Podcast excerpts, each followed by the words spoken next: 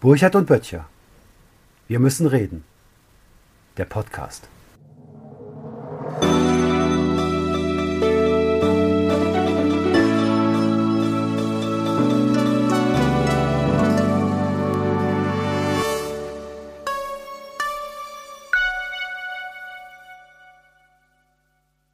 Matthias.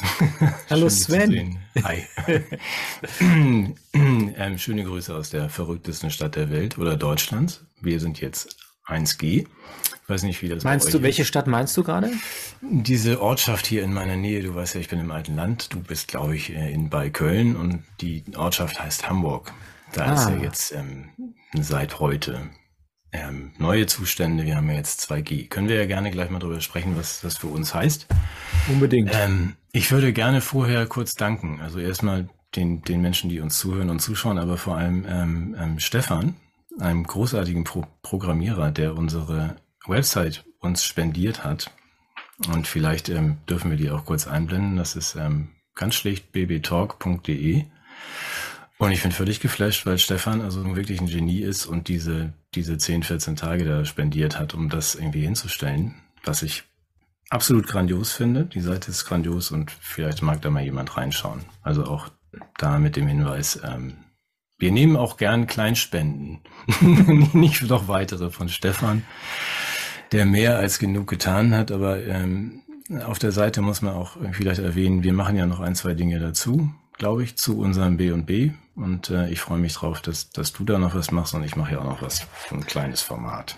Also von meiner Seite auch herzlichen Dank an Stefan. Das ist unglaublich. Ich habe schon die ganzen Probeversionen gesehen. Ich war ehrlich gesagt schon bei der ersten Version völlig weggeflasht und äh, es wird immer schöner und toller. Also vielen, vielen herzlichen Dank. Und vielleicht für alle Leute, die sich immer noch auch in, in der musikalischen Richtung weiter orientieren wollen, ist sehr gut. Der Flötensound ist dort verfügbar. Wer ihn findet auf der Seite, darf ihn behalten.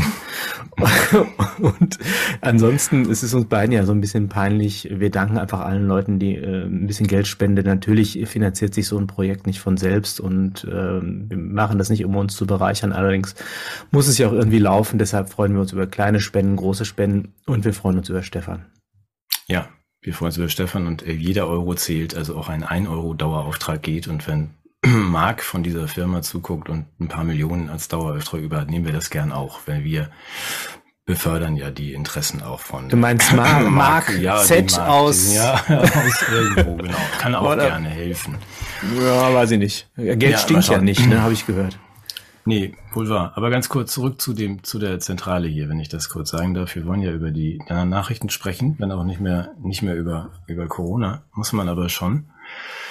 Weil der, ähm, tatsächlich Schulmediziner, der ja hier Bürgermeister spielt, wie du weißt, also den Mann, den vorher keiner kannte und der jetzt nicht mehr aus der, aus der Landstalkshow raus will, der lässt sich ja dann doch vieles einfallen. Sag mal bitte und den Namen. Ich bin in, diesen, in, diesen, in dieser Lo Lokalpolitik, in der Lokalpolitik bin ich nicht so bewandert. Nein, Dr. Peter Tschentscher.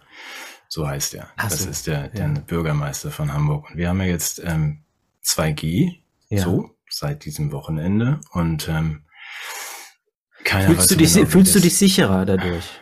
Ja, unbedingt. Also ja. ich finde die, also wir sind ja 99,789 Prozent der Deutschen sind gesund und ich fühle mich jetzt noch ein bisschen sicherer. Bin also besser geschützt vor den, diesen Zombies, den anderen. Ja, ja.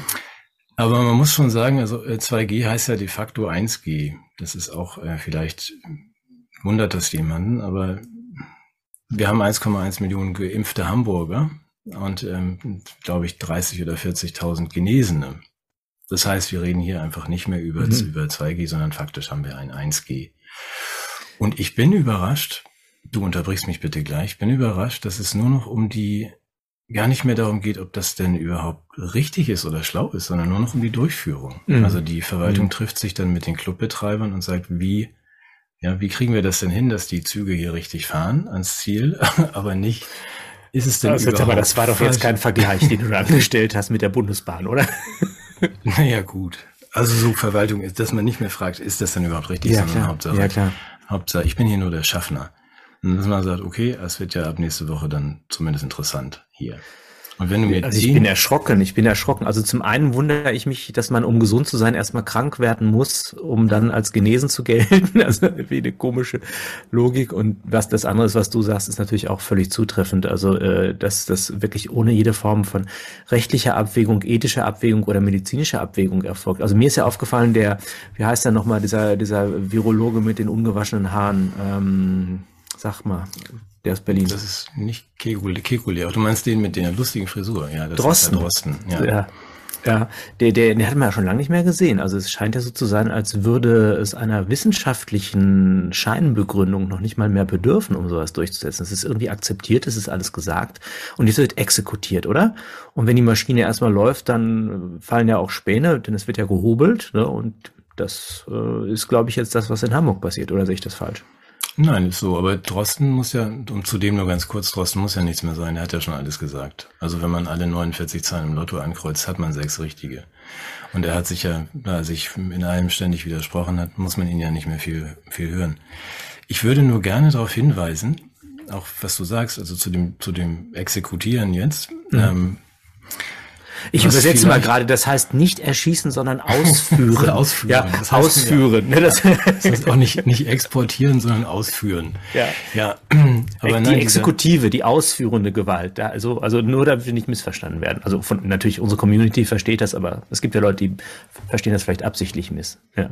Nein, aber ich habe, das habe ich dir auch erzählt, also jetzt erzähle ich es auch mal ein. Ich, ich äh, unterhalte mich ja nicht nur gerne über Sprache, sondern auch über Zahlen und tue das auch mit einem Bundestags-Einzelsachverständigen, den vielleicht Menschen Menschen kennen.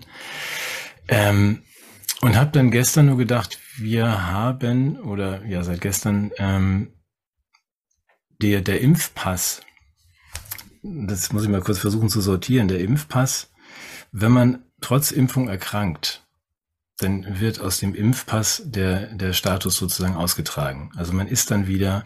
Dann erlischt die Impfung. ungeimpft. Man ist dann wieder ungeimpft. Ist ja klar, man ist ja auch erkrankt. Ja, genau. Man ist ja un, dann aber Weil die Impfung Status, wirkt ja so lange man nicht erkrankt. Nein, Moment, man, feine, feiner Unterschied. Ja, also man, man ist dann wieder auf dem gleichen Status wie der Ungeimpfte.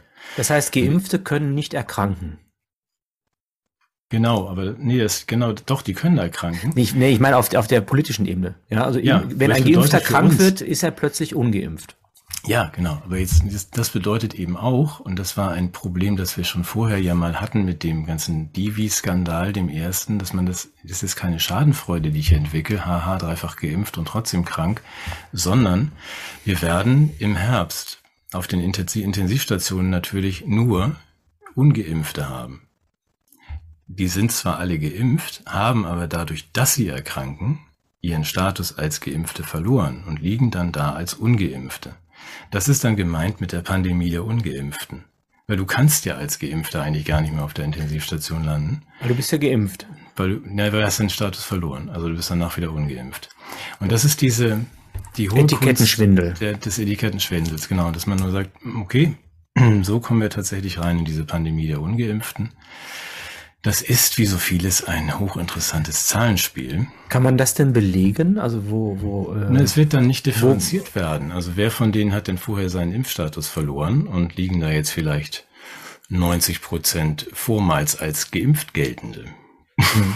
Aber wo steht das, dass sie den Impfstatus verlieren? Ist das, ist das ein offizielles Dokument oder ist das Praxis in ja. den Kliniken? Ja. Nein, das ist so rauf und runter irgendwie durch. Kannst auch, wir versuchen das, also auch heute wieder ja. versprochen. Wir versuchen die Links alle zu setzen. Wir haben jetzt ja auch eine Homepage, oder? Ja, die, ja, haben wir doch schon erwähnt, ja. Ja, auch da können wir das setzen. Aber auch hier in der Fußnote. Also man muss ja. dann auch dazu einfach nochmal sagen, der Vollständigkeit halber, es gibt ja eine Studie, die im nicht direkt der Bäckerblume, sondern im Lancet erschienen ist. Die hast du sicherlich auch gesehen. Also, dass die, die Selbstverständlich. Äh, du hast sie gesehen. Alle haben ich sie die, gesehen. Die, ich habe die gelesen. Ich lese den Lancet ja morgens ja. mal auf dem Klo.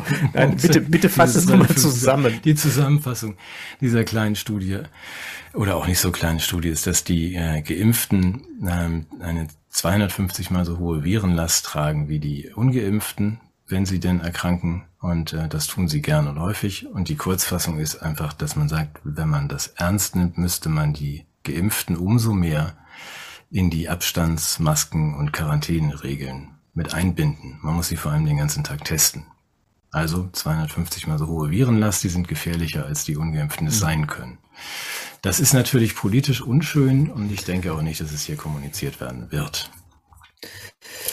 Ah, Habe ja, ich jetzt ja, genug ja. gute Laune verbreitet für einen Vormittag? Ja, das ist, es gibt einem ein bisschen das Gefühl von intellektueller Überlegenheit und ich habe es schon immer gewusst, nur verbunden mit der politischen Ohnmacht, dass die einfach Realitäten schaffen können durch Etikettenschwindel. Das ist natürlich schon auch belastend.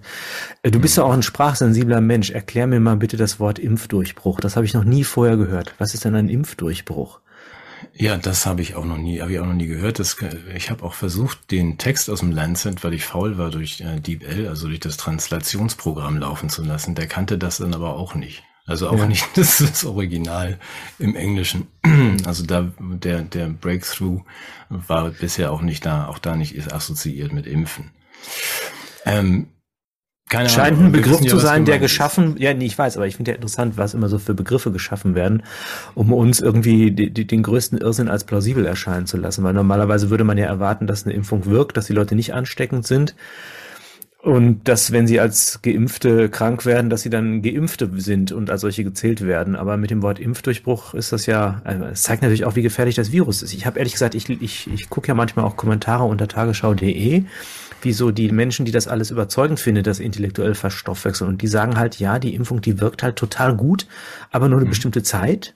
Und mhm. dann muss man halt nachimpfen. Und das ist ja auch plausibel, weil bis dahin hat sie uns ja geschützt. Bis zum Durchbruch war ich ja sicher. Das ist so ja. wie, wenn ich aus dem Flugzeug falle. Da sind ja 99 Prozent der Fallzeit sind halt völlig ungefährlich. Nur der Aufprall am Boden halt. Ja, okay, gut. Das hat so ja eine gewisse Logik. So ist das ja auch mit der, mit der Impfung, oder? Die ist halt sicher ja. so lange, bis ich dann krank werde halt, ne? Also das ist, und damit ich das aber auch noch länger habe, muss ich mich dann eben mehr impfen lassen. So wird da argumentiert. Würdest, würdest du dem folgen? Ja, ja, das habe ich jetzt zum ersten Mal verstanden. Also ich finde sowieso, ich, ich stehe davor und staune, äh, ganz generell, wenn ich ins, ähm, wir haben hier dieses, ist ein besonderes Virus, das wir hier haben. Also hier ja, das ist auch eine dynamische das, Lage auch, ne? Ja, aber das Virus bleibt ja hier in Deutschland immer stehen. Also ja. man kann sich hin, man darf sich ja hinsetzen im Restaurant. Ach so, ah, ja. Und dann darf man die Maske abnehmen. Also ja. während in anderen Ländern äh, das Virus nicht nur nicht, äh, nicht stehen bleibt, sondern gar nicht da ist. Also wenn ich dann rausgucke nach äh, Dänemark und Holland und mhm. vernünftigerweise diese Länder bei 99,98 Prozent gesunden sagen, jetzt ist mal Feierabend, dann machen wir im Gegenzug eine Verlängerung der wie pandemische Lage. Ermächtigungslage. Ach so, Ermächtigung. Nein, pandemische Lage, von, Lage von nationaler Tragweite, die ja aus der, Be aus der Begründung herrührt, dass äh, das Gesundheitssystem so überlastet ist. Ja. Und ja, man hat ja dann auch, da gibt es ja auch Zahlen und die werden ja auch aufgefordert, habe ich jetzt noch gelesen, ähm, diese, diese Einrichtungen, dass sie wirklich auch sehr transparent mit diesen Zahlen umgehen sollen gegenüber der Öffentlichkeit, oder? ja, ja, ja. Ich habe, das ist glaube ich ein ähm, ein, ein Briefchen vom RKI ans, an Stevie ist, glaube ich, geleakt worden. Und wir können da gerne mal auf äh, Epoch Times und Tom Lausen hinweisen. Da müsste jetzt online sein.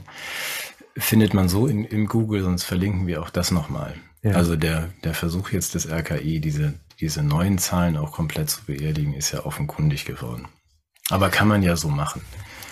Ja, ich meine, wie schließlich haben wir ein gefährliches Virus und da ja. würden ja solche Informationen die Öffentlichkeit auch irritieren. Das scheint mir die ganze Zeit das, ähm, ja, das, das, ähm, das Thema zu sein. Das, wir wollen die Öffentlichkeit nicht mit, mit Fakten irritieren. Nein. Das anderes. oh mein Gott, es ist, es ist sehr traurig. Also wer die letzte Sendung nicht gesehen hat, wir äh, rubrizieren das unter Galgenhumor. Wir finden das im Grunde gar nicht lustig. Oder? Nein, wir finden doch, also wir versuchen äh, es ist schön, dass Menschen uns dabei auch irgendwie uns zumindest weiterhin sympathisch finden. Ich finde das auch alles gar nicht lustig und ähm, wir, wir versuchen es trotzdem heiter zu kommentieren. Aber also, was lustig sehe, ist, ist ja, wer ja. von uns beiden besser aussieht. Da wolltest du, glaube ich, noch mir ein Kompliment machen, oder? das ist schön, schön anmoderiert. Ja, ich wollte dir sowieso nur Komplimente machen. Nein, ich wollte dir ausrichten von meiner Frau, dass ich nicht so viel reden soll. Ähm, zweitens darf ich dir ausrichten von ganz vielen anderen Frauen, die ich kenne, dass sie jetzt alle ihre irgendwie ihre Spielkisten aus dem Keller geholt haben und auf den Tisch gestellt haben und auf dich warten seit letzter Woche, dass du vorbeikommst. Okay. Weil du das ja so. Wir sind sehr, sehr nette Frauen und ganz bezaubernde Frauen. Und also wenn du da ja, könntest du eine größere Tour veranstalten jetzt? Weil Mensch, weiß, ärger dich nicht was, über Tour. ja, ich weiß nicht, was deren Männer dazu sagen, die das ein ja. bisschen fragwürdig finden. Aber ähm, auch meine Frau. Ja. Dieses, aber das Feedback ist übereinstimmend. Das also freut der, mich. Darf ich dir mein Erfolgsgeheimnis verraten? Das ist ja so ein feiner und ähm, also wenn wir die andere Hälfte von dem Bild zuhängen, dann ist das eine richtig schöne Sendung. oh, das ja. ist jetzt aber Fishing for Compliments. Ich verrate Nein. dir mein Erfolgsgeheimnis, dann kannst du auch teilhaben an meinem ja. Erfolg.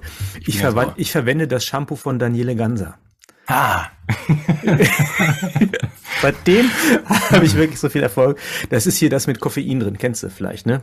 Mhm. Ja, ja, das trinke ich gelegentlich morgens und deswegen aber dann. Ah, deshalb ja. hast du Schaum vorm Mund, ich verstehe das. Selten. Ja, der ähm, nimmst du die okay. Haare und dann, dann geht's genauso. Ja, aber wir, wir, wir, wir albern hier rum. Ja, die Welt ja. liegt in Scherben und wir sprechen über Shampoo. Ja, das, ist ein Satz, den du dir bitte notierst oder irgendjemand anders. Das ist ja. Aphorismen von Matthias Beuter. Die Welt liegt im Scherben und wir sprechen über Shampoo. Oh mein Gott. Lassen wir mal ein bisschen sich setzen. Darf ich mal ein Buch ja. in die Kamera halten? Diesmal ist es nicht von dir. Also es gibt ein paar Bücher, die nicht von Sven Böttcher stammen. Ähm, mhm. Sieht man das? Ja, ich sehe das. Viktor Klemperer kann ich vorlesen. Und, ich will ähm, Zeugnis ablegen bis zum letzten. Das lese ich gerade. Ich habe es mhm. schon mal gelesen. Also das ist ja der Autor des äh, Buches über die Sprache des Dritten Reiches und das ist hier, das sind Tagebücherauszüge. Und ich muss sagen, das hat mich äh, ziemlich ergriffen, als ich das gelesen habe, weil also ich, ich habe das schon mal wirklich vor vielen Jahren mir angeguckt und dachte, na ja, interessantes historisches Zeugnis. Inzwischen habe ich das Gefühl, dass so eine Art äh, Zeitgenossenschaft oder unzeitgemäße Zeitgenossenschaft zwischen uns beiden besteht, weil ganz ähnliche Überlegungen angestellt werden bei völlig unvergleichlichen Situationen natürlich damals äh, Übergang der Machtergreifung Hitlers und die die Veränderung der Situation der Juden und die die Situation an den Hochschulen. Und trotzdem sind da ganz viele Parallelen in der Beklemmung, die sich da niederschlägt und also auch die Stimmungsschwankungen, die Traurigkeit, all das, was Klemperer da berichtet, die Sorge um die Gesundheit seiner Frau. Er ist gerade ein Hausbauprojekt, was er vollenden muss, wo er von vielen finanziellen Sorgen auch getrieben ist, von der Angst, seinen Beruf zu verlieren, den er dann auch später verlieren wird als Hochschullehrer wirklich, wirklich erschreckend. Und was ich, was ich interessant finde, auch immer dieses Schwanken so zwischen Hoffnung, das wird schon nicht so schlimm und die Mehrheit mhm. der Bevölkerung wird das schon durchschauen und äh, die meisten finden Hitler ja auch doof und dann wiederum welche, die das Land verlassen, andere, die dann sagen, na ja, nein, wir gehen nicht. Ne? Das erinnert mich ein bisschen an uns beide mit Schleswig-Holstein und so weiter. Und ähm, ich merke gerade, wie man dann retrospektiv sagen kann, Mensch, wärst du mal gegangen? Ne? Und wenn man so mittendrin ist und nicht weiß, wie sich das Ganze entwickelt, aber man auch keinen Einfluss darauf hat, wie es sich entwickelt, fühlt man sich genauso hilflos und überfordert wie, die, wie, der, wie der arme Viktor Klemperer damals, ohne dass ich mich tatsächlich jetzt nicht in die Reihe stellen möchte, weder in Hinblick auf sein Werk noch auf die historische Situation. Aber es ist wirklich eine, eine Seelenfreundschaft, die sich da aufspannt in diesem Buch. Aber über die Generationen hinweg. Wenn ich, wenn ich, das passt hervorragend zu dem, was ich in den letzten Tagen nicht nur empfinde, sondern auch höre, also von Freunden, die mir dann einfach auf den Kopf zu sagen, es ist nicht mehr, wir gestatten uns mal den Vergleich, es ist nicht mehr 1933, es ist eher schon 36. Und ähm, wenn ich sehe, dass beim Rewe, also schon bei uns um die Ecke, dann große Plakate aufgespannt werden, wo wir demnächst unsere Kisten abholen können vor der Tür, wir sind eine, die Ungeimpften, die sind, kein G haben. Die Parias, genau, ja. die kein G haben. Das heißt, ähm, ich finde das schon, da sich einzureden, wie damals die Zeitgenossen von Klemperer und er vielleicht auch selbst, naja, dass die finden das eigentlich auch alle doof und das wird schon wieder. Das sollte man irgendwie mit Vorsicht genießen. Also wenn, wenn ich dann auch noch ein, irgendwie ein Armband oder einen Stern brauche, um auf den Parkplatz vom Rewe fahren zu dürfen, dann ist nämlich der Punkt erreicht, wo man sagt, hm, das äh, hätte ich vielleicht doch vorher ähm, auswandern sollen nach Dänemark oder ähm, Holland, wenn sie uns Schleswig-Holstein nicht geben. Ja. Also diese, diese Hoffnung, auch weil wir das ja nicht erfahren und haben, wir können es ja uns ja nur erlesen, genau wie du. Wenn du sagst, du liest Klemperer, ich lese dann äh, Friedel, der 1938 in Wien aus dem Fenster gesprungen ist, beim Einmarsch der Nazis. Übrigens mit den sehr, sehr denkwürdigen, höflichen Worten, das waren seine letzten Obacht da unten. Das finde ich ein hervorragender Abgang für einen Denker. Oh. Ähm, Entschuldigung. ja, das ist, ist legendär. Hast, weil du das jetzt so pointiert gesagt hast, aber es ist natürlich ja, er sicherlich sehr auch. anrührend. Ja, ach so. Ja, ähm, aber nochmal, dass man nicht sich, sich vertut und denkt, ach na ja, wir haben ja noch ein bisschen Zeit und dann, wenn die sich wieder ein bisschen beruhigen, dann wird das auch wieder besser. Nach der Wahl wird es besser. Ja, aber ich, schon, ja. wenn, wenn mehr als 10.000 Leute in Deutschland eine von diesen drei Parteien wählen, dann welche drei meinst du genau? Basis, CDU, die, nein, die CDU, AfD. SPD und Grüne, Also- die, die gerade wieder für die, für die Neuermächtigung gestimmt haben. Also Ja. wenn wir mehr als 10.000 Wähler haben, dann kann man ja eigentlich nur sagen, so, und tschüss, das war's. Also dann gehen wir jetzt mal für eine Weile ins Ausland, an den Strand oder sonst wohin, äh, sofern es irgend geht, weil sich daran ja sonst nichts ändert. Sondern Wollen wir noch auf eine Aktion aufmerksam machen, damit man nicht nur jetzt beschreibt, wie schlimm alles ist, sondern auch ein paar Handlungsmöglichkeiten Ja, zeigt. Also ich unbedingt. sage ja immer, Ich habe davon Hoffnung, gerade erst gehört. Ja, ja, Hoffnung rührt ja nicht aus dem Verleugnen von Realität, sondern auf dem Aufweis von Handlungsalternativen. Und ich sage immer, der Satz, die Hoffnung stirbt zuletzt, ist ein schlimmer Satz, weil wenn die Hoffnung früher stürbe, gäbe es mehr Hoffnung, ne? weil man dann was tun würde. Ich würde das gerne mal vorlesen. Das geistert durch die Medien. Ich werde mich jetzt auch ein wenig abwenden hier. Es geht darum, ähm, dass es um einen Bürger-Shutdown geht, äh, den man über Telegram in einer Gruppe Aufruf Bürger-Shutdown September 21, äh, September 21 äh, hier finden kann. Und es geht darum, dass ab dem 7. September alle Menschen nicht einkaufen gehen, nichts bestellen, auch nicht online, nicht tanken, keine Kreditkarten, keine Girokarten benutzen für zwei Wochen, keine Veranstaltungen, keine Kurse, keine Restaurants, idealerweise nicht arbeiten gehen, die Kinder nicht in die Kita oder in die Schule schicken, keine öffentlichen Verkehrsmittel nutzen, Dienstleistungen und so weiter und einfach sich bevorraten und für zwei Wochen mal komplett in den Shutdown gehen, um dann zu zeigen, nicht wir brauchen sie, sondern sie brauchen uns. Wir sind wichtig. Das wäre eine Idee, die hier vor der Wahl äh, vorgeschlagen wird. Ich weiß nicht, wer dahinter steckt, um Gottes Willen, wenn das jetzt wieder jemand ist, über den man nicht sprechen darf. Ich finde die Idee unabhängig davon, wer sie äußert, charmant, weil wir damit eine Form von zivilen Protest haben, der im Rahmen von Friedlichkeit sich bewegt. Ja, das, das ist mir sehr, sehr wichtig. Und zugleich aber eine Form von Sichtbarkeit durch Unsichtbarkeit erzeugt. Also ich finde das als Experiment auch interessant, das mal zu machen, zu gucken, wie, wie fühlt sich das denn an, weil äh, über kurz oder lang wird es uns ohnehin so gehen. Und dann machen wir es eben mal selbst und machen es mal spürbar. Hochspannender Vorschlag und egal von wem der kommt. Also, dass man einfach sagt, so, da, da machen wir doch mal mit. Ich habe instinktiv eben nach einem gelben Post-it-Zettel gegriffen, um mir das aufzuschreiben, aber ich, äh, ich höre dir ja gar nicht nur zu, du bist ja gar nicht im Fernsehen, ich kann ja nachher nochmal fragen, wie das heißt. Wir kennen Und uns ja auch privat. Und wir verlinken es auch nochmal, weil Ja. ich, ich finde es wirklich gut, das war ja von Anfang an, seit ich auch mich dazu äußere und ne, meist in Also im Büchern und ist so die weiter, Idee das- von das dir ist- geklaut. ja, genau, eigentlich ist die Idee geklaut. Nein, nein, aber dieses, wenn wir tatsächlich sagen, ach nee, wir möchten auch gar keine Ungeimpften aussperren und das ist ja auch alles echt richtig daneben, wenn wir das mal kurz beschließen und dann sagen so, wir machen mal zwei Wochen Pause oder gehen auch mal vier Wochen nicht zur Arbeit, dann ist der Sprung vorbei. Ja, also Ja. das ist, deswegen würde ich das massenhaft gerne Schneeball rumteilen und sagen, okay, dann, dann kaufen wir ein paar Nudeln und ziehen Ja. das mal durch. Mal Ja. schauen, was dann passiert. Wobei, nochmal, es machen ja dann irgendwie sowieso weiter, aber dass man zumindest mal signalisiert, wir sind noch da und Ja, wir eben. können auch was gegen euch tun. Ja. Wir wollten heute äh, ein heißes Eisen anfassen, glaube ich, auch noch, oder? Ja, das Schöne ist, wir haben immer einen Plan. Komm, wir fassen ein heißes Eisen an und dann quatschen wir über was ganz anderes. Nein, wir fassen jetzt das heiße Eisen an.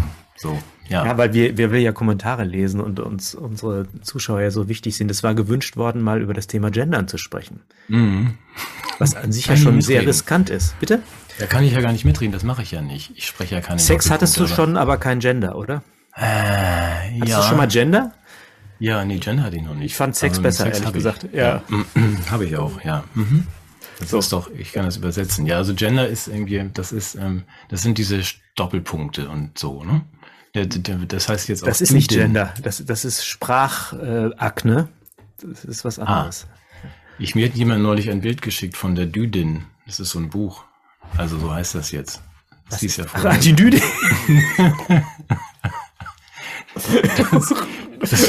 fand ich,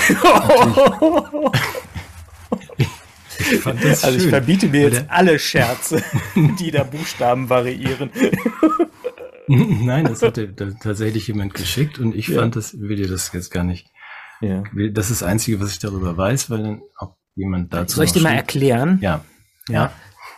Ich, ein bisschen einführen. Wir müssen, wir müssen jetzt so eine, so eine, so eine, äh, so eine ähm, vorwegstellen, dass wir natürlich gute Menschen sind. Wir fassen, wir meckern das jetzt nicht, weil wir eigentlich am liebsten Frauen diskriminieren möchten und dadurch daran gehindert werden, sondern wir haben Argumente, warum wir das bedenklich finden, oder? Ja, du. Also, ja, mach mal. Also was mir wichtig, also erstmal, was, was wichtig ist, dass es sich hierbei eigentlich um sowas wie eine ideologische Kopplung handelt. Das ist gelungen, eigentlich im gesellschaftlichen Diskurs die Zuständigkeit für bestimmte reale Probleme in die Felder bestimmter soziologischer Disziplinen und Theoriefelder zu legen.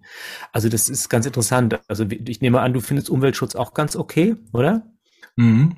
Ja, aber du hättest, findest wahrscheinlich, dass es noch äh, komplexere Antworten gibt, als die, die Fridays for Future gibt, oder? ja, du weißt das, ja. ja. Oder man kann auch über Asyl und Migration sprechen, ja, aber das führt nicht dazu, dass man für No Borders, No Nations ist. Also das, ja. ist der Punkt. Und das, und das Gleiche gilt eben, dass wir natürlich für Geschlechtergerechtigkeit sind in ökonomischer und sozialer Hinsicht, aber dass wir halt möglicherweise uns fragen, ob das dieses Thema wirklich gut aufgehoben ist beim Gender-Thema oder ob das vielleicht eine ideologische Kopplung ist, die eher interessengeleitet ist, als tatsächlich dazu dient, das Problem zu lösen. Also hier hat man sich ermächtigt in einer Art Alleinzuständigkeit für Probleme, was auch auch den schönen Vorteil hat, als dass jeder, der anders damit umgehen will, direkt, also entweder Ausländerfeind, Ökosau oder Sexist ist. Ne? Das ist ja das Schöne daran. Also wenn du, du musst ja gar nicht ähm, sich fies gegenüber Menschen mit anderen äh, geschlechtlichen Entwürfen verhalten, sondern du musst ja nur Gender kritisieren und schon bist du Sexist. Ja, das, das ist diese Identifikation dieser marginalisierten Gruppe, was immer das sein mag, mit dieser Theorie ist so gelungen, dass die sich gewissermaßen vor jeder Form von auch theoretischer, politischer und rationaler Kritik immunisieren. Das ist schon das, was man Hypermoral nennen könnte. Ich habe da auch schöne Bücher dazu mal rausgesucht, die, wenn man das nachlesen möchte. Was ich sehr mag, ist hier Bernd Stegemann, die Moralfalle, das ist jemand, der aus dem linken Spektrum heraus das Ganze kritisiert, also sehr, sehr, sehr lesenswert.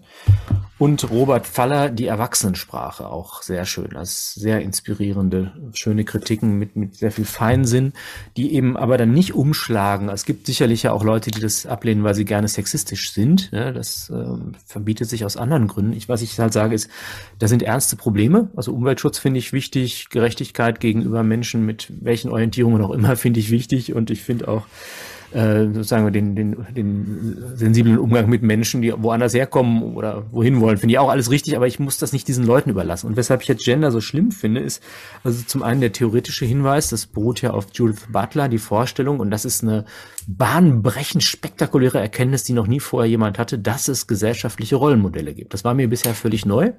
Nein. Ja, verrückt, ne? Doch, oh, Dass man nein. in Kulturräumen und historischen Epochen tatsächlich äh, Geschlechtern mit verschiedenen Rollen ausgestattet hat. So und dieses dieses Element der sozialen Konstruktion von Geschlecht, das wird halt als Gender bezeichnet und das Gegenstück dazu ist der biologische Befund. Du guckst also mal so zwischen deine Beine und wenn du dann einen je nachdem so oder so gearteten Genitalbefund hast, dann bist du eben das eine oder das andere oder irgendwas dazwischen oder so. Ist also kann ja alles sein. So und das Interessante ist jetzt, dass und ich sage ja auch immer jeder nach seiner Fasson, aber bitte mit sauberer Unterwäsche. Ja, das für unsere Zuschauer. Ähm, aber Jetzt, wenn man jetzt Gender annimmt als die sozial konstruierte Sexualität, dann wird plötzlich ähm, eine Trivialität, nämlich dass wir das, was uns ausmacht, in einer Weise, was, was unser Schicksal ist, wofür wir ja nichts können, wird überführt in die Form einer sozialen Konstruktion. Geschlecht wird als Gender wird sozial konstruiert und ist damit beliebig konstruierbar und damit auch eigentlich den Machtspielen ausgesetzt. Es gibt also nichts, was dem irgendwie entgegensetzen würde, dass du jetzt zum Beispiel sagst, du fühlst dich jetzt als 22-jährige junge Frau mit einer auswählbaren Pigmentierung und wie auch immer. Das kannst du alles, kannst du machen, weil du, das ist ja sozial konstruiert. Das ist zum einen ja eine Verleugnung auch des Realitätsprinzips, weil man natürlich ein gewisses schicksalhaftes Geschlecht hat. Also diese menstruierenden Männer und all diese Geschichten, um die sich die SPD jetzt auch kümmert, gehören ja in, sozusagen in das, in das Panoptikum dieser ganzen Geschichte, der, der, der Hyperstasierung, also der Aufblähung von irgendwelchen Spezialfällen, wo sicherlich auch eine existenzielle Not eine Rolle spielt, aber da würde ich jetzt keinen Wahlkampf drauf begründen. Was ich, was ich damit sagen möchte, ist, dass hier eigentlich der, der soziale Aspekt dem, dem, dem, äh, dem anthropologischen Aspekt, also der Seite des Menschseins völlig übergestülpt wird mit dann auch der Perspektive, wenn das der Fall ist, dann kann auch durch Sprachregelungen Einfluss genommen werden auf die Art und Weise, wie Gesellschaften sich dazu verhalten. Und dadurch äh, findet so eine Art sprachliches Umerziehungsprogramm statt, dass wir eben diese besonderen Menschen und marginalisierten Gruppen sichtbar machen sollen durch bestimmte Sprachregelungen. Das wird damit zumindest versprochen, weil Sprache sei immer schon ein repressives Herrschaftsinstrument und äh, jetzt wäre sozusagen wird jetzt die eine Repression durch die andere Repression ersetzt. Das ist sozusagen das, das Versprechen und wir werden alle sensibilisiert. Also wir sind, wir sprechen geschlechtersensibel. Also es gibt dann Sprachleitfäden für Institutionen. Habt ihr, glaube ich, in Hamburg auch einen schönen oder auch in anderen großen Städten Institutionen werden angeraten, wie man zu sprechen habe. Ja, und um Geschlechter sichtbar zu machen. Das Verrückte daran ist, und das ist schon mal mein erster Einwand, ist, ähm, das, wie soll ich sensibel sein, wenn es schematisch ist? Ja, es könnte, es wäre ja sehr sensibel, wenn ich weiß, oder ist jemand, der, der fühlt sich wohl bei so einer Ansprache, wenn ich ihn dann so nenne und nicht, äh, indem ich dieses Schema auf alle ergieße. Ich finde es fürchterlich unsensibel und sprachhomogenisierend. Wäre mein erster Einwand. Nicht, ich, ja? ich kann das nachvollziehen. Darf ich dazu wenigstens beisteuern, dass ich äh, es, ähm, die Amazon-Regelung, die wir, glaube ich, mal kurz angesprochen haben, dass man nicht mehr Frau sagen darf, sondern es jetzt gebärfähige Person heißt. Ja. Das finde ich, ist ja in dem Zusammenhang etwas, das, was du meinst, glaube ich, wenn ich das übersetzen ja. darf für mich. Ja. Und das ist ähm, hochgradig merkwürdig und diskriminierend, weil ich ja dann da wieder differenzieren müsste. Äh, was denn, wenn jetzt diese Person gar nicht mehr oder gar nicht gebärfähig ist? Müsste ich dann nicht, und ich komme ja immer weiter dann in eine, in, in eine Form von Ausgrenzung und ähm, genau die, ja, okay, entschuldige, ich wollte den nicht unterbrechen. Nee, das, ist, das ist ein schöner Punkt. Besondere Stilblüte. Ja, da gibt es ganz, ganz viele und ähm, also ich, ja, es sind ja auch viele Übertreibungen und dann auch eine, ein Wust und eine Wut, die da, die da existiert. Und ähm, was, was mir halt auffällt, ist äh, insbesondere bei diesem Klick-I da, diesem komischen, dass, dass ich so mit Sternchen drin habe oder dass ich dann eine kleine Pause mache bei äh, Taliban-Innen, ja, ähm, das soll dann jetzt irgendwie was Besonderes sichtbar machen. Mein Eindruck ist, da werden gar nicht diese marginalisierten Gruppen sichtbar gemacht, sondern es wird die Zugehörigkeit zu einer Doktrinsekte sichtbar gemacht. Es wird diese Ideologie sichtbar gemacht. Also es wird eine Markierung vorgenommen in Hinblick auf Sprecherzugehörigkeiten? Gehörst du in das Lager der Genderisten oder gehörst du in das Lager der zu bekämpfenden Menschen, die äh, tatsächlich sprachsensibel umgehen? Also insofern wäre das für mich eine Form der. Ja? Ich muss doch eine Dreier-Schülerfrage dazwischen ja, bitte. stellen. Darf ich? Ja, gerne. Ganz kurz. Vielleicht ist es auch nur eine Vier, aber soweit ich mich erinnere oder ich kann mich irren, ähm, es geht doch auch bei Sprache, ähm, da gibt es doch, glaube ich, drei Fälle und bei den Geschlechtern, okay, geht es meinetwegen auch 24, aber per Definition immer erstmal zwei, also männlich-weiblich und dann gibt es bei Sprache gibt es auch drei. Also ja der, die das und dieses. Die dieses Rübe und Geno. das Mädchen. Ja, genau. ja, und äh, die Kunden ist zum Beispiel ein Plural, Plural, der gar nicht heißt, dass das alles Frauen sind. Genau. Also da, da ist für mich so äh, von vornherein schon ein Missverständnis bei diesen ganzen Sprachfaschisten, dass man sagt, ihr versteht ja wirklich nicht mal Bahnhof. Denn das geht, darum geht's ja auch gar nicht. Also die ähm, durch den Plural wechselt dann scheinbar das Geschlecht, ist so totaler Quatsch. Also so wird der Plural unterschieden. Ja. Und wenn eine Gruppe von Menschen irgendwie, wenn da auch einer vom, auch nur einer vom anderen Geschlecht drin ist, dann ändert das jetzt trotzdem doch nichts, dass wir uns da auf der oder die geeinigt haben. Ist so, ja gelöst mit dem generischen Maskulinum, also sprachlich ist das abbildbar und du kannst, hast ja immer die Möglichkeit, wenn du eine besondere Situation hast, das durch eine sensible, situativ gerechte Formulierung alles aufzufangen. Das ist möglich. Also nochmal, ich möchte jetzt bitte nicht gedankenloses, chauvinistisches äh, Rumgegröle rechtfertigen, sondern ich möchte einfach die, den Preis, den wir dafür zahlen, dass die, die Ideologie um sich greift, nämlich die, die Verstümmelung der Sprache in ein Herrschaftsinstrument, den möchte ich tatsächlich nochmal benennen. Insbesondere, mhm. weil, was ich, wo ich gerade war, dass es zum Dis äh, Distinktionsargument oder zum Distinktionspunkt geworden ist, dass dann plötzlich Menschen sagen können, oh, ich beherrsche aber diese Sprache besser. Und es ist ja, dass diese, diese Sprache hatte auch Generationen und das wechselt und man muss immer up to date sein, indem man die richtige Formulierung verwendet. Das heißt, äh, du kannst Zugehörigkeiten ausweisen, aber du kannst auch noch besser im Gendern sein als andere. Mhm. Ja, und dann spielt auch keine Rolle, ob die Person das, wie die das meint und ob das mit Wohlwollen oder Verachtung gesprochen ist. Das heißt also, das, was wir normalerweise mit hinzuziehen würden, dass wir unterscheiden die Gesinnung, in der ich etwas sage, und das, was ich selber sage, dass das nicht dasselbe sagen. Es kann also sein, dass ich ein verbotenes Wort verwende, Einfach nicht, weil ich nicht weiß, dass es verboten ist, aber es mit höchstem Wohlwollen und Anerkennung sage. Und es kann sein, dass ich komplett durchgendere und politisch korrekt spreche und natürlich das alles mit dem, mit dem tiefsten, mit tiefsten Abscheu gegenüber diesen Menschen tue. Also das geht für mich auch verloren. Ich finde, dass äh, sozusagen dieses Element des wechselseitigen Verständnisses wird durch so eine Abrichtung des uniformierten Sprechens völlig erschüttert. Also das finde ich ganz, ganz schlimm. Und äh, es ist auch so, dass diese diese Leute, selbst im Inneren dieses Sprachspiels sich nicht sicher sein können, dass sie nicht möglicherweise auch mal ans Fettnäpfchen treten. Also äh, ich weiß nicht, ob das bei Faller war oder ob das mein Beispiel war. Das ist gleich dann im spanischen Hofzeremoniell, mit dem Unterschied, dass das irgendwie noch eine Form von Anmut hat, dass du also ganz genau wissen musst, wie du wen ansprichst, damit du nicht in Ungnade fällst in deinen Kreisen.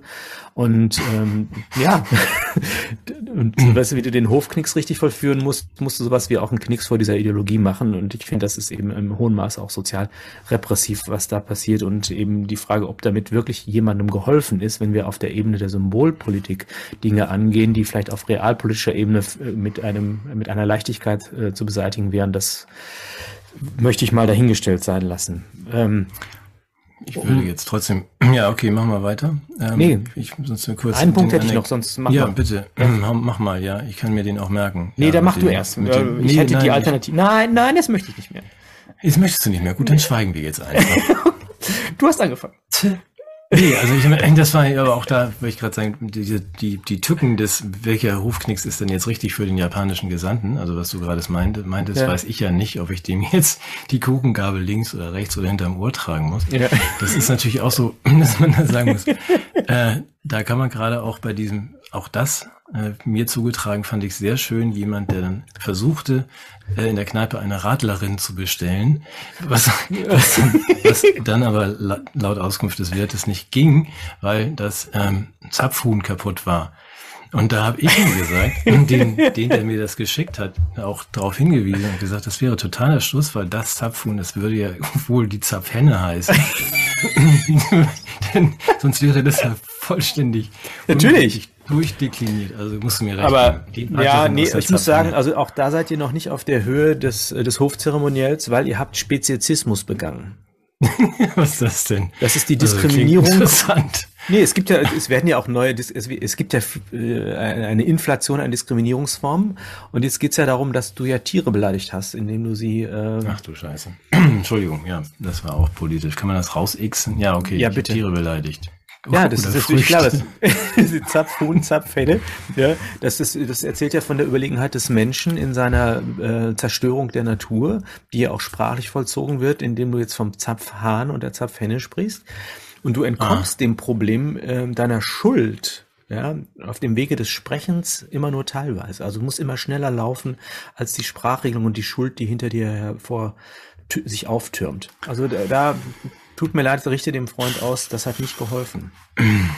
Weshalb okay, ich das also so das, problematisch ja. finde, ja, weil es eben, mhm. ähm, es schürt eigentlich eine Summe von Mikrokonflikten und, und äh, schafft so eine äh, Empfindlichkeitsökonomie, dass du sagen kannst, oh, ich sperre jetzt meinen Hals ganz falsch auf und wenn mich dann einer beleidigt, dann habe ich aber irgendwie auch das Recht, mich zu empören. Ja, mhm. das ist ja, das ist ja das Wunderbare daran, dass du plötzlich so eine Legitimationsform hast auf der Ebene von Empfindlichkeit.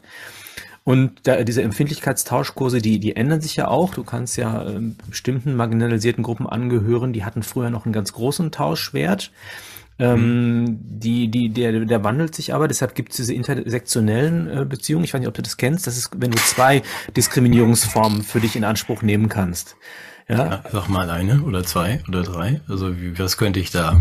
was haben wir denn hier im Angebot? Ich muss mal gucken, was schlägt der Faller denn hier vor. Ähm, ja, du hast es relativ schwer, weil du zwei Sachen hast, die man einfach nicht leugnen kann. Die sind auch nicht sozial konstruiert, sondern bei dir sind sie naturalisiert. Du bist weiß, du bist ein Mann, mhm. du bist alt.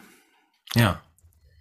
Ja, was du damit, aber das Damit das, bist du eigentlich der geborene Diskriminierer. Man kann dich gar nicht diskriminieren, das geht nicht. Das tut mir jetzt Ach so. Also du, du könntest, du könntest dein Geschlecht, deine Hautfarbe und dein Alter ändern. Vielleicht, mhm. du könntest aus deiner Krankheit versuchen, was zu machen. Ja, aber ist das nicht diskriminierend, was du gerade gemacht hast? Also mich nein, irgendwie nein, nein, nein, nein, das ist nicht diskriminierend. Alt, nein, nein, alt weiß, männlich und behindert seins irgendwie in die Ecke zu schieben? Nein. das könnte man Ageismus nennen, aber das äh, wegen des Alters. Es muss auch immer Englisch sein. Also diskriminieren muss irgendwie Englisch sein. Altersdiskriminierung, ja, aber nee, das ist also das ist das Problem dich kann man nicht diskriminieren, mhm. weil du das alles bist. Das, das bist du auch natürlich. Das ist nicht sozial konstruiert, sondern das ist wiederum, das ist ein biologischer Sachverhalt, den du nicht wegdiskutieren kannst. Okay, und das ist, das ist eine der vielen Widersprüche also, dieser ja. Konzepte natürlich, dass du auf der einen Seite sowas wie Genitalbefunde zum Ausschluss aus Diskursen erhebst. Also das heißt, du bist als Sprecher eigentlich völlig unzulässig. das hätte ich wegen deines Pillemanns. Das ist ein sehr schönes. Könntest, schöne du könntest, um diskursfähig zu werden. Mhm. Schöne Diagnose. Genitalbefund. Ausgeschlossen aus der Diskussion. Ja. ja. Sie haben Genital. Ja. ja, okay, ich entschuldige, ich wollte dir nicht dazwischen reden, ja. Nee, was, was ich damit sagen möchte, wir sind natürlich fallen zurück in vormoderne Zeiten, weil eigentlich war früher die Qualität des Arguments entscheidend, welchen Einfluss äh, eine Äußerung auf den Diskurs hat und nicht der Genitalbefund des Sprechers. Ja. ja, das hat sich heute ein bisschen geändert. Ne? Das ist alles, was du sagst, ist per se nicht diskursfähig und wenn diskursfähig, dann falsch. Ja, das ist mein Eindruck. Also das hast du jetzt auf mich auch mehr, wie Ausdruck die auf mich, oder? Also ja, nicht alter, nur für dich, alter, das gilt, gilt genauso auch für mich natürlich. Ja. Okay, ich habe noch den den Vorteil, also dass ich auch noch hirnverbrannt bin und zwar mit Attest, also im Gegensatz zu dir. Das heißt, alles, was du gerade gesagt hast, ähm, das trifft ja so auch generell auf mich zu. Deswegen ja, spreche ich so spreche ich so gern mit dir, weil ich das ja dann zumindest noch darf, ohne sofort aussortiert zu werden. Ich freue mich darüber sehr. Ja, wir bilden dann selber sozusagen eine Art, so eine Art Selbstbestätigungsgegengruppe, eine Echokammer der Ausgegrenzten, die dann sozusagen der alten Zeit nachweinen, in der man noch hemmungslos diskriminieren durfte. Nein, jetzt um ja. es ernsthaft mal auch zu machen, ist natürlich ähm, wenn wir, wir haben ja am Anfang gesagt, wir sind ja nur gegen diese diskursive Kopplung von Thema und Theorie. Wir sind aber nicht da, äh, dafür, dass man mit diesen Menschen schlecht umgeht und das, wir wollen das ja nicht legitimieren. Also das, äh, deshalb, ich habe das mal an anderer Stelle gesagt, äh, um die ethische Frage zu beantworten, die sich damit verbindet, reicht das Konzept Mensch völlig aus. Also ich diskriminiere jemand mit einem Handicap. Äh, schon deshalb nicht, da brauche ich nicht erst sagen, oh, der ist aber behindert, sondern ich diskriminiere ihn nicht, weil ich Menschen nicht diskriminiere. Das ist, verbietet sich auf der Basis des Menschseins schon nicht. Da brauche ich sozusagen diese Mikrokonflikte, die dann äh, auch in Konkurrenzsituationen um, um, um Aufmerksamkeit und Empfindlichkeit führen, die brauche ich nicht. Und im politischen Raum fände ich ganz gut, wenn wir ähm, tatsächlich das Konzept des Bürgers hochhalten. Ja? Also dass wir sagen, äh, wenn, ich, wenn ich die Rechte entziehe oder nicht gebe, dann liegt das nicht daran, dass du eine bestimmte Hautfarbe hast oder sonst irgendwas, sondern das ist, es ist, es ist schon deshalb nicht in Ordnung, weil du Bürger bist und deshalb mit, also es war ja früher mal diese Bürgerrechte, das kennst du noch, ne? Es gab dieses Grundgesetz und da gab es Meinungsfreiheit, Versammlungsfreiheit, all diese Punkte. Ne? Und da konnte man sagen, kommt man relativ gut ohne dieses dieses Gender-Konzept aus. Ne? Und das Verrückte ist, dass auf der anderen Seite, und jetzt kommen wir wieder zu einem Widerspruch, wir sowas wie eine Naturalisierung von Repräsentation haben. Also sowas wie eine äh, Frauenquote im Parlament bei Abgeordneten, macht ja jetzt wiederum den Genitalbefund zum Ausgangspunkt von Repräsentation. Das heißt also nur jemand, der dieselben Genitalien hat, kann auch an, an jemanden denken, der auch solche Genitalien hat. Das heißt, jemand, der äh, als Mann in ein Parlament einzieht, ist völlig äh, unfähig, Politik zu machen, die für Frauen gut ist. Mhm. Und das sieht man ja auch an, an Merkel zum Beispiel. Wohl, ist die, ist die eine Frau? Ja, ja. War also Obama schwarz eigentlich? Das weiß ich nicht, ob man das so sagen darf. Wo willst du denn, worauf willst du hinaus? Also Frau Merkel kann keine Politik für Männer und für Frauen machen. Das, würde das ist ja, das ist ja die Unterstellung, genau. Also das ist, das ist ja auch völlig falsch. Ähm, das zum Ausgangspunkt. Wir machen Politik fürs Allgemeinwohl für die Menschen und da kommen natürlich diese Aspekte alle vor. Aber es ist blödsinnig zu sagen, dass nur weil ich die gleichen Genitalien habe, werde ich dieser Gruppe auch besonders gerecht. Das war mein Punkt. Mhm. Ja, also Aber die ganzen Begriffe, die du gerade hier so erwähnst, ich kenne die wohl noch. Also Bürgerrechte, Menschenwürde, Menschen ja, und äh, ja. das auch von Bürgern ohne Sternchen gesprochen. Das sind natürlich alles so Konzepte und Begriffe, die man im Zweifel jetzt schon nachschlagen muss in irgendwelchen äh, Lexika, weil das ja. davon sind wir doch weit entfernt. Oder ja. ich das falsch? Also und da muss man auch fragen, ob diese diese diese Sprachregelung oder diese Ausübung von Macht über Sprache nicht auch einen Beitrag zu, zu geleistet hat, genau diese Konzepte auszuhöhlen. Hm. Das ist sicherlich eine spannende Forschungsfrage. Das, und, des, ja. und deshalb äh, entziehe ich mich diesem Sprachdiktat, aber ich würde schon sagen, dass wir auch eine Verpflichtung haben, äh, Antworten auf die dadurch äh, durch die auf die aufgeworfenen Probleme zu haben. Also wir, ich denke schon, dass wir uns um Umweltschutz, um, um, um, um Migration und um Geschlechtergerechtigkeit kümmern müssen, nur eben in einem anderen Rahmen. Hm. Du, ich, äh, auch wenn wir jetzt sehr weit sind schon, wir wollten ja mal eine Sondersendung oh über politisch inkorrekte ähm, ähm, ja. und, ähm, Dinge und Begriffe machen und alle Fettnäpfchen versuchen zu treffen, die wir treffen können. Das würde ich auch weiterhin vorschlagen. Also in den kleinen Schlenker möchte ich doch mal mitmachen, wenigstens in die Richtung. Was du gerade sagst, also es, es darf ja jetzt auch nicht dazu führen, dass man sagt, das äh, ignoriere ich jetzt einfach. Also genau. wenn meine 18-jährige Tochter zu mir sagt, das heißt nicht, ähm, das heißt nicht Negerkuss, ähm, dann hat sie. Ich habe das gar nicht gehört gerade, das Wort. Nee, das wird ja auch sofort gelöscht, aber dann hat sie dann natürlich recht, auch wenn ich darauf bestehe, das hieß schon immer so. Das ist ja trotzdem richtig, dass man an bestimmt, dass man nochmal mit nachdenkt. Also genau. sogar genau. die, sogar in der Sprache zu sagen, Sprache hat natürlich Folgen also auf unser Denken, Handeln und so weiter und dass man nicht irgendwie ja. schlankweg alles vom Tisch wischt. Die, die Washington Redskins dürfen auch jetzt Washington Football Team heißen, weil ihnen immer noch nicht eingefallen ist, wie man Rot heute besser sagt.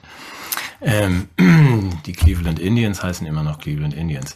Also, dass man, dass man nicht pauschal und per se, da kenne genau. ich meine Tochter gut genug, zu genau. sagen, okay, denkt mal drüber nach, was ihr da eigentlich sagt, ihr alten Leute. Äh, in Ordnung, aber was du gerade beschrieben hast, das darf natürlich nicht vollständig irgendwie in eine in diese wild gewordene Richtung gehen, in der wir jetzt sind. Ja, und vor allem ich, finde ich es immer leicht, jemanden über den Mund zu fahren, der, der irgendwie aus einer Sprachgewohnheit herauskommt. Also das ist für mich einfach äh, Salon, äh, Salon-Emanzipation, also jemanden über den Mund zu fahren und einen moralischen Mehrwert einzustreichen und sich auf der Seite de, des Guten zu fühlen, ist was, das ist eine. Und tatsächlich Verantwortung zu übernehmen für gesellschaftliche Gerechtigkeit, wo ja dann auch Fragen der, der Vermögensverteilung und der Machtverteilung eine Rolle spielen, äh, das sind für mich zwei Paar Schuhe. Und äh, das Schöne ist, glaube ich, äh, für das gute Gewissen ist es immer leichter, Symbolpolitik politisch aktiv zu werden, als tatsächlich was zu tun. Und das, mhm. äh, den Vorwurf würde ich dann auch zurückspiegeln, tatsächlich. Ja, also ich weigere mich jedenfalls weiterhin mit Sternchen und innen meine Bücher zu schreiben, dann wären sie zwar doppelt so dick, aber das ähm, lenkt, glaube ich, nur ab. Ja. Haben wir noch Zeit für einen anderen Punkt? Nee, wir haben schon viel, wir haben schon viel gemacht heute. Ich hatte ja noch was Schönes, wie man nicht wahnsinnig wird, aber. aber kannst du ruhig. Nee, weiß ich gar nicht, ja. Doch, du wolltest ja noch irgendwas, einen Wert schaffen. Nein, irgendwas wolltest du mir noch sagen, was ich tun soll in meiner, in meiner Paria 1G-Welt, in der ich nicht mehr rausgehen darf. Wir hatten ja das Erzählen, wir hatten das Spielen und jetzt bin ich beim Werk schaffen. Ein Werk schaffen, etwas vollbringen. Und das kann was Kleines sein, ein Kuchen backen und ein, oder es kann was Großes sein, was du machst, wahrscheinlich ein Buch schreiben, irgendetwas, zustande bringen, was äh, Gehalt hat und was, wo ich mich selber auch als Urheber fühle und wo ich etwas mit anderen teilen kann. Ich würde es könnte sogar noch philosophisch erklären, warum das was Tolles ist. Ich habe das Gefühl, dass da äh, ein tolles Gegengewicht zu den Frustrationen der Zeit sein könnte. Was, in welchem Bereich bist du schöpferisch tätig? Was schaffst du? ich, ich weiß, wir kennen uns nicht so gut. Ich schreibe Bücher. Was das weiß ich. Nein, das weiß ich. Das habe ich, hab ich gerade gesagt. Soll ich es nochmal hochhalten?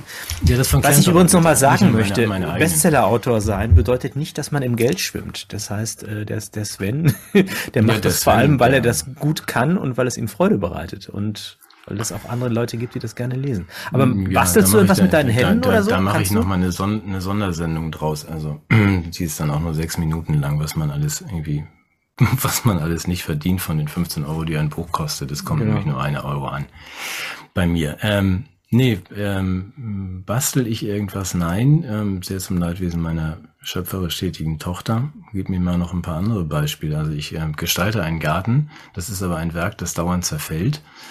Ja. Äh, das ist Absicht, jedenfalls für mich. Ja. Aber du willst mit deinen Werken, meinst du bestimmt was nee, anderes? Ich meine auch also sowas. Ich, ich, ich schaffe Werke mit, mit meinem Kopf und meinen Händen. Ja, ich aufs Blatt und danach sind dann 300 Seiten und es entsteht ein Bild im ja. Kopf des Betrachters. Ich sag auch für all die Frauen, die gerade mit mir die Spielesammlung auspacken wollten, ich bin der miserabelste Handwerker aller Zeiten. Also wenn ich einen Nagel in die Wand schlagen soll, äh, ist die Wand kaputt, ich blute und der Hammer ist verloren. Also äh, auch da habe ich zwei linke Hände, aber ich bewundere wirklich alle Menschen, die das können. Ich bin dann tatsächlich auch eher bei sprachlichen Werken. Ich würde es gerne mal das, philosophisch. Das macht, dich ja, das macht dich ja für Frauen wahrscheinlich noch attraktiver, weil die stehen ja auch auf so Jungs, die irgendwie nicht mal einen wahren Nagel in die Wand stecken. Nee, ich kann auch nicht mit Nein. Oh, er blutet, komm, wir müssen ihm helfen. für ihn ein Pflaster. Matthias, geht es dir schon wieder etwas besser? Soll ich dir einen Tee holen? Genau. Das war alles nur eine Masche. Ja, klar. leider nicht. Leider nicht, leider nicht. Ähm, also das könnte ich jetzt auch ausführlicher erzählen. Also mein Vater war Ingenieur tatsächlich, der konnte all diese Dinge und ähm, hat irgendwie das, hätte sich das sehr gewünscht, dass ich auch so ein Mensch bin, der all das kann und ähm, ja, ich habe auch nochmal mit Ödipus darüber gesprochen. Ich habe tatsächlich diese intellektuelle Laufbahn vor allem deshalb eingeschlagen, weil mein Vater das so gut konnte. War das Handwerken? Ja, ja, der, der konnte alles. Der Achso, das war nur Protest. Ja, weiß ich nicht. Ich, das war jetzt Küchenpsychologie.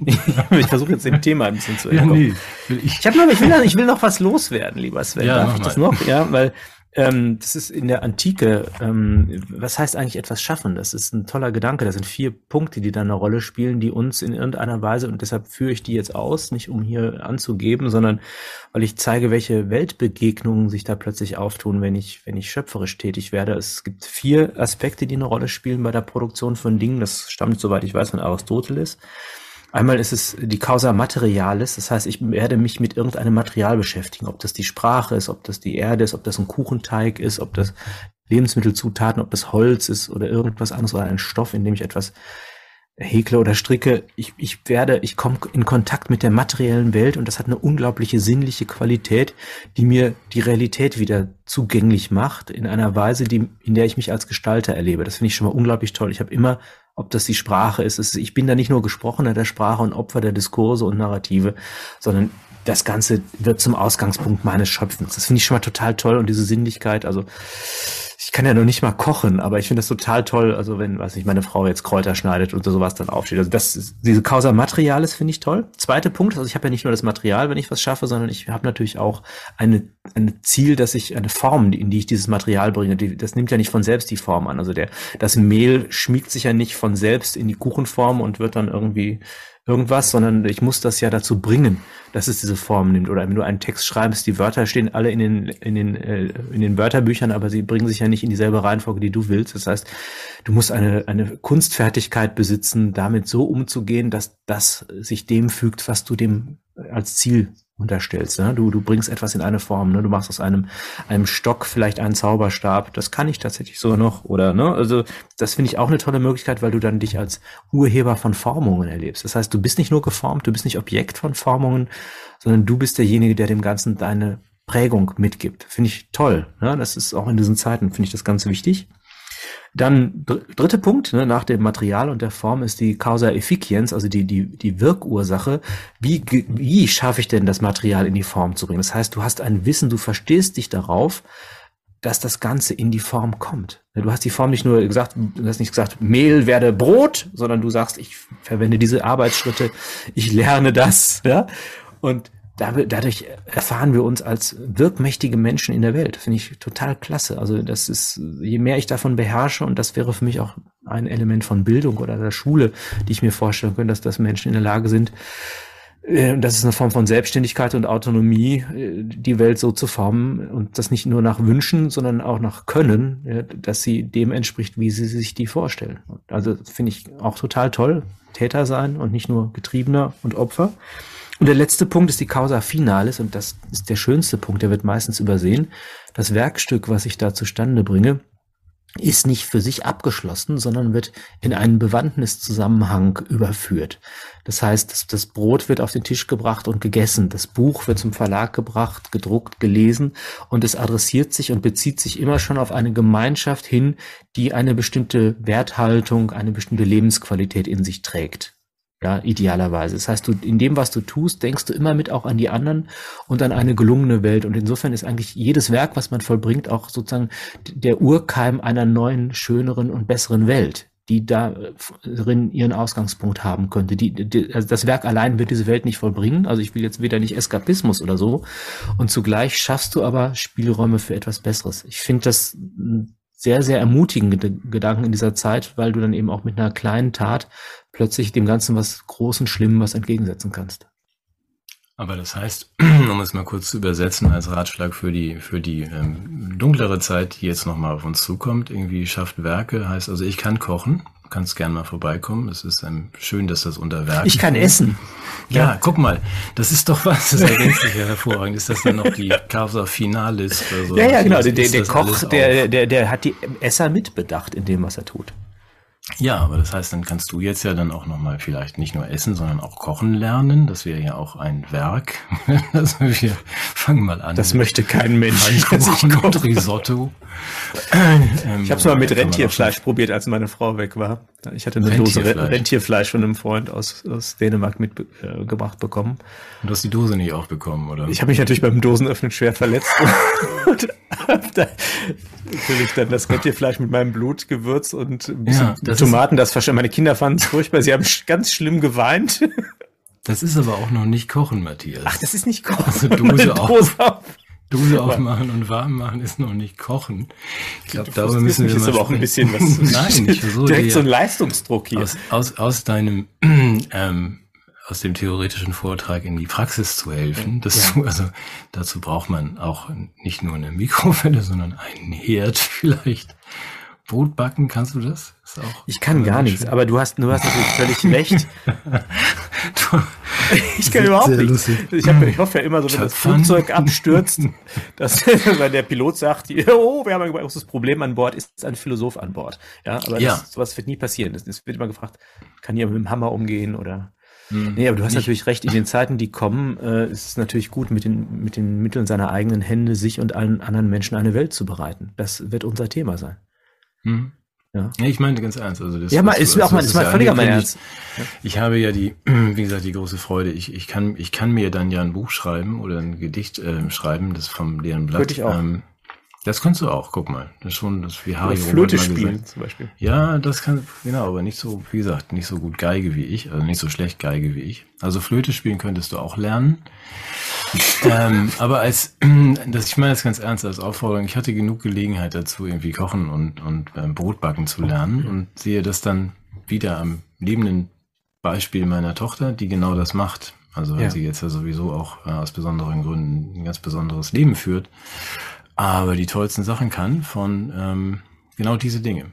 Werke genau. zu schaffen. Also ich bringe mir jetzt mal, ich gehe jetzt mal zum Töpfern mit diesen alten Frauen, die sind dann also schon über 50 und sie ist 19 und gehe dann einfach hin und sagt, will ich lernen, zeig mal. Genau. Und dann genau. entstehen genau. diese Dinge. Aber sie kann auch, ich kann dann nur die, das Brot und den Kuchen und die Kekse essen. Das ist hervorragend, was sie da erfindet und entwickelt.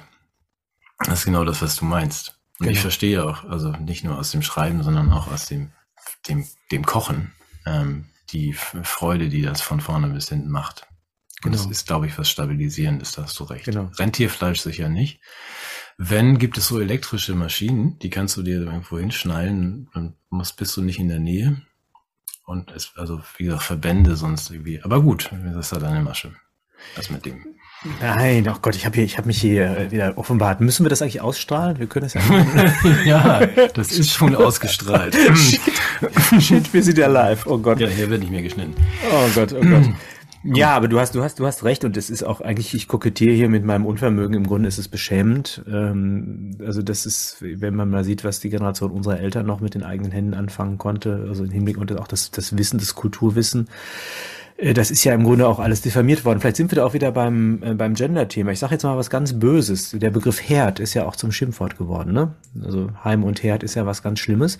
Dabei ist mhm. der Herd eigentlich der Ort der Autarkie, wer immer daran steht. Also das möchte ich jetzt nicht in Geschlechterrollen übersetzen, aber es ist wirklich, deshalb haben die Antiken das ja auch mit, dem, mit den Hausgöttern äh, sozusagen für heilig erklärt. Einen Ort, wo du sozusagen mit eigener Kraft das Feuer kultivierst, äh, Leute warm und satt machst, Menschen versammelst und unabhängig bist von Menschen, äh, deren Essen du normalerweise dann übernehmen müsstest. Und ich bin groß geworden im, als Jugendlicher in den Zeiten der Tütensuppe. Kennst du Miraculix noch? Diese Spaghetti, die man... Äh Miraculix ist der andere. Aber die heißt der hieß ja nicht so Miraculix. Ja, richtig, genau. ja, das war, das war meine Jugend, ja. Also das, das, ist, das war dann Kochen und das war schon der höchst, Höchstmaß. Und ich glaube, dass das äh, sozusagen lange als unfein gilt. Also wer was auf sich hielt, der, der, der hatte, hat das dann nicht mehr kultiviert. Und ich glaube, dass wir, dass wir jetzt davon profitieren würden, sowohl in sozialer Hinsicht als auch in politischer Hinsicht, wenn wir das entsprechend auch mit dem Anbau des eigenen Gemüses und so weiter, Permakultur, da gibt es ja viele interessante Sachen, die man da machen könnte. Ne? Aber jetzt verzetteln wir uns. Ja, Bevor ich mich um Kopf und Kragen rede, ja. wollen wir die Sendung eigentlich beschließen oder möchtest du noch was Peinliches sagen oder nochmal in den Fettnapf Nee, ich möchte nichts, wir werden dann demnächst Kochrezepte austauschen, wenn du ein bisschen, ich kann dir dann auch gerne erklären, wie man ähm, Rosenkohl nicht anbaut, was ich ähm, jedes Jahr versuche und jedes Jahr scheitere, aber das können wir ein andermal machen. Ja, lass uns das bitte inklusive, machen. Inklusive der, der schönen Rezepte, den können wir auch noch zusammen kochen. Ja, wir machen eine Kochsendung. Lass uns bitte eine, Koch eine Kochsendung machen. Du bringst zwei Dusen mit. Nein! Nein, wir machen eine Kochsendung. Okay. Wir wollten, ach so, ich wollte eigentlich diesen, diesen ganzen Part äh, zum Thema etwas herstellen, dem Clemens widmen, unserem lieben Mann im Hintergrund, der diese Sendung äh, zustande bringt und auch damit ein Werk schafft, der übrigens jetzt ein Bett bauen wird aus äh, Paletten, glaube ich, und der viel besser mit seinen Händen umgehen kann als wir beide, glaube ich. Und aus äh, ich glaube, dem aus, ja, aus Streichhölzern oder aus Falten oder was. Das hat aber noch Zeit jetzt. Jetzt nimm das Pathos mal nicht raus. Ich wollte hier ja, dem okay, Clemens gut, mal ja. hier die ja. angemessene Würde zukommen lassen. ah. aus, ja, aus Strohhalmen. So. Ja. Wir gucken uns das, wir nehmen das dann. Wir kriegen die Sendung nicht mehr anständig zu Ende. Nein, machen wir es Sag noch was Liebes zu unseren Zuschauern, bitte. Ich wünsche allen einen schönen Sonntag. ich auch. Dir auch. Dir auch. Tschüss. Ciao.